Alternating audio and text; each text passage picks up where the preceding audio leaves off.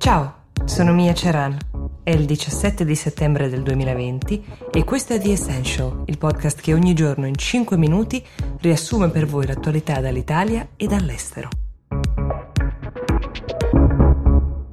Oggi non parto da una notizia, ma da un articolo molto ben scritto su Business Insider che parla di quali domande siano illegali, non sconvenienti, proprio illegali ad un colloquio di lavoro.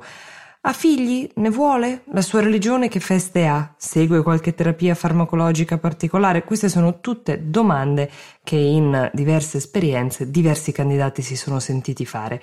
Vengono rivolte fin troppo spesso agli aspiranti lavoratori dalla persona che hanno di fronte e quindi è bene sapere fino a che punto la legge tuteli chi si trova nell'imbarazzo di dover rispondere ed è utile anche sapere uh, che di fronte a certi quesiti è persino lecito mentire.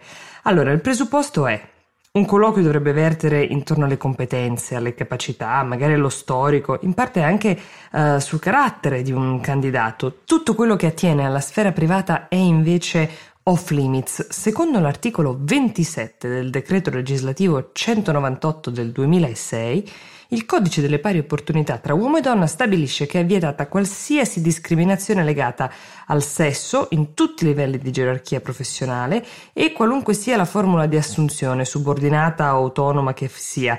E la discriminazione è proibita anche se attuata attraverso il riferimento allo stato matrimoniale, di famiglia o di gravidanza. E poi, off limits sono anche le indagini sulle origini familiari, non si può neanche chiedere la nazionalità di un candidato, così come le opinioni politiche o religiose. Ma resta una domanda. Come ci si comporta davanti a una domanda sconveniente? Qui l'articolo cede la parola a due esperte di recruiting e il loro consiglio è non innescare una modalità conflittuale, non usare risposte aggressive, piuttosto cercare di capire quale informazione stia cercando di carpire il datore di lavoro potenziale e rispondere con frasi rassicuranti e generiche. La mia priorità è il lavoro, ad esempio anche se non è vero. Tenete a mente che di fronte alla domanda di natura personale, che è inopportuna ma anche illegale, come abbiamo appena spiegato, potete scegliere di mentire senza colpa. Ed è un duro mondo quello del lavoro. È importante conoscere i propri diritti.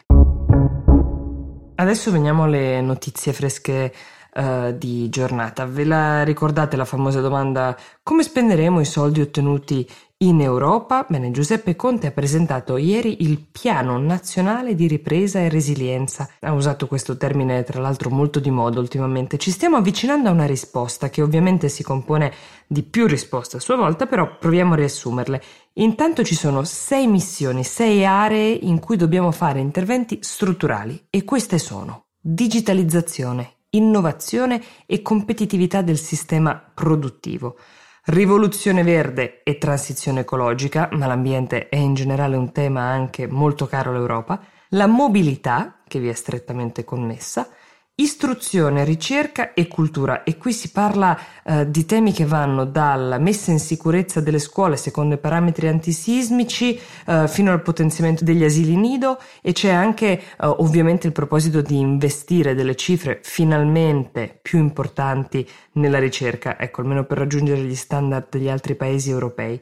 L'equità, tra le varie misure ce n'è una piuttosto significativa, è quella del salario minimo legale. Uh, a cosa serve? Serve a garantire che ogni lavoratore, qualsiasi mansione essa svolga, specie le più umili, le più uh, impegnative, abbia garantita una soglia di reddito accettabile. È una misura che serve anche ad evitare il dumping contrattuale, cioè la creazione di uno standard troppo basso uh, per tutti i lavoratori. E poi c'è la missione salute, questa riguarda principalmente il rafforzamento del nostro sistema sanitario nazionale.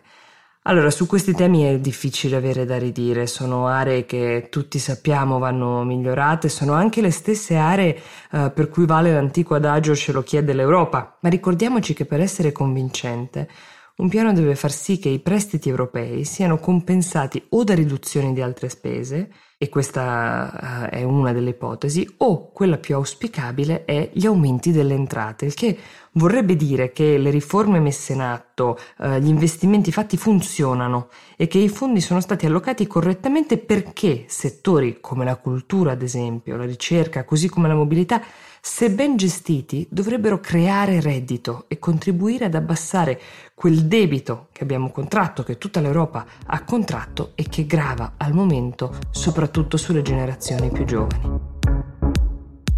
Grazie per aver seguito The Essential anche oggi, io vi do appuntamento a domani. Buona giornata.